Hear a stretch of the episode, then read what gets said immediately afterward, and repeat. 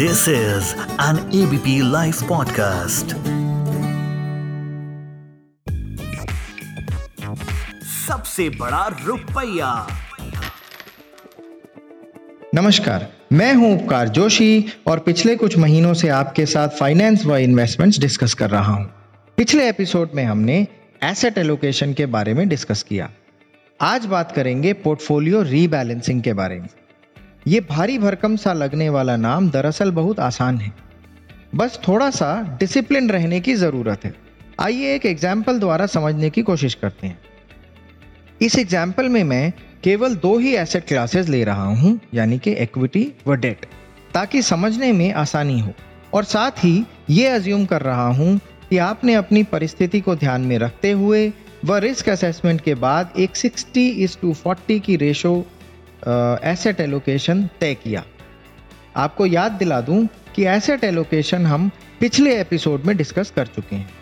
60 40 का मतलब है, सौ रुपये में से साठ रुपये आपने डेट म्यूचुअल फंड्स में इन्वेस्ट किए व चालीस रुपये इक्विटी म्यूचुअल फंड्स में इन्वेस्ट किए। अब सपोज़ एक साल बाद हम इसका इस इन्वेस्टमेंट का रिव्यू करते हैं। इसके तीन आउटकम हो सकते हैं। पहला इक्विटी व डेट दोनों में गेंस दूसरा इक्विटी में नुकसान डेट में गेंस और तीसरा इक्विटी में नो प्रॉफिट नो लॉस और डेट में गेंस इसमें हमने डेट में पॉजिटिव रिटर्न्स तीनों ही केसेस में अज्यूम करें हैं। आइए ये देख लेते हैं कि इन तीनों परिस्थितियों में हमें क्या करना चाहिए।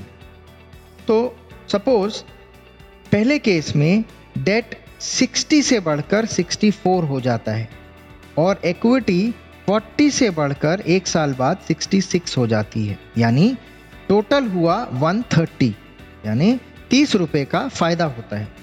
अब हमें 130 को 60 40 में फिर से डिवाइड करना है। ध्यान देने वाली बात यह है कि अब आपको सौ रुपये नहीं, बल्कि 130 रुपये को रीएलोकेट करना है। यानी 130 में से 78 रुपीज़ डेट में जाएँगे और 52 रुपीज़ इक्विटी में रहेंगे। यहाँ पर मैं आपको थोड़ा सावधान करना चाहता हूँ कि ऐसा करते वक्त आपको टैक्स व एग्जिट लोड्स चेक कर लेने चाहिए। इनके बारे में अगले कुछ एपिसोड्स में बात करेंगे। अब क्योंकि इक्विटी वाले पोर्शन की वैल्यू ऑलरेडी 66 है, इसलिए हमें इक्विटी में से चौदह रुपये निकाल के डेट में जोड़ देने होंगे। और डेट जिसकी करेंट वैल्यू 64 है, चौदह रुपये जुड़ने के बाद 78 हो जाएगा। तो लीजिए, हो गई रीबैलेंसिंग अब देखते हैं सेकेंड आउटकम यानी एक्विटी में नुकसान वाला केस इस केस में भी ओरिजिनली 60 40 हुआ और सपोज़ एक साल के बाद ये हो जाते हैं सिक्सटी फोर इन डेट और ट्वेंटी सिक्स इन इक्विटी दोनों को जोड़ दें तो 90 बनता है, यानी कि दस रुपए का नुकसान। आइए इसको जल्दी से रीबैलेंस कर लेते हैं।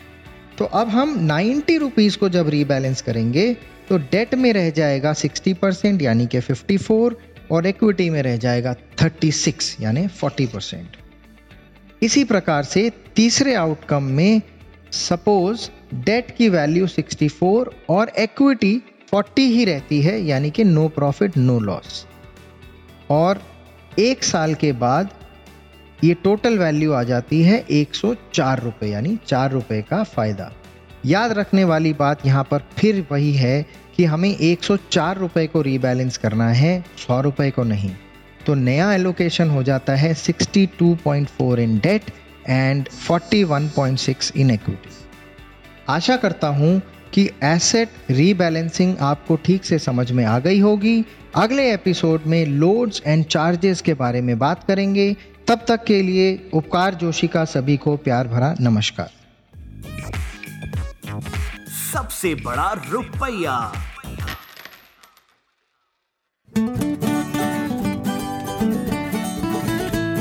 This is an ABP live podcast